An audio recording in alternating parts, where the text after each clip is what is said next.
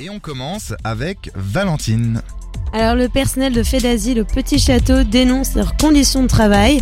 Hier, l'Agence fédérale pour l'accueil des demandeurs d'asile a lancé une grève de 24 heures pour interpeller Sami Madi, le secrétaire d'État à l'asile.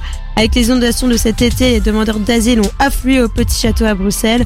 Et donc un relâchement des règles sanitaires et l'arrivée des nouveaux demandeurs ont exercé une réelle pression euh, chez les collaborateurs. Et pour cause, leurs congés euh, déjà accordés ne peuvent plus, être, plus- oh, ne peuvent plus être pris.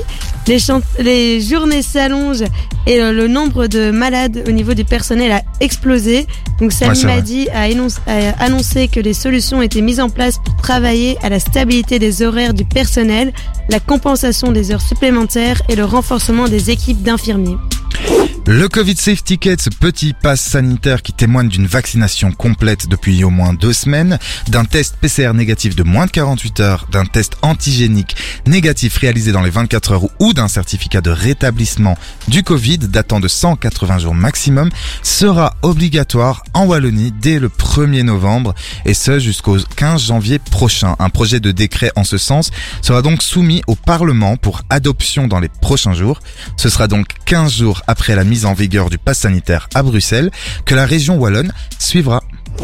La Russie célébrait dimanche pour la première fois officiellement la fête des pères, et oui, il s'agit d'une décision euh, récente du président Vladimir Poutine qui entend valoriser le concept de famille et le rôle de- du père. Mhm. Depuis les années 90, la Russie accuse une baisse démographique, le nombre de décès dépassant en fait celui des naissances dans ce pays de 146 millions d'habitants.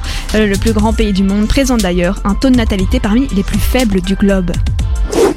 Une- à Haïti, une quinzaine d'Américains ont été enlevés par un gang. Dimanche, le gouvernement haïtien a fait face à une nouvelle crise d'enlèvement de 15 ressortissants américains et un Canadien. Ouais. Le groupe comprend 5 femmes, 7 femmes et 5 enfants.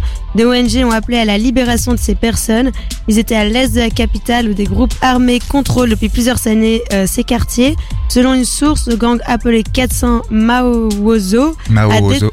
ouais, ben, a détourné plusieurs véhicules qui circulaient euh, sur des axes routiers. Et enfin, pour finir ce petit tour des brèves, vous le savez, le budget fédéral a été bouclé la semaine dernière et parmi toutes les réformes, un budget annuel de 2 millions d'euros a été débloqué pour soutenir, donc bonne nouvelle, le développement des trains de nuit en Belgique. C'est ce qui a indiqué, c'est ce qu'a indiqué, pardon, Georges Gilquinet, le ministre de la mobilité, pas facile à dire, le ministre de la mobilité, jeudi dernier. Une bonne nouvelle pour les voyageurs belges, en effet, une enquête du SPF Mobilité en août 2021 montrait que 62% des Belges, 62%, se disaient intéressés par ce type de transport.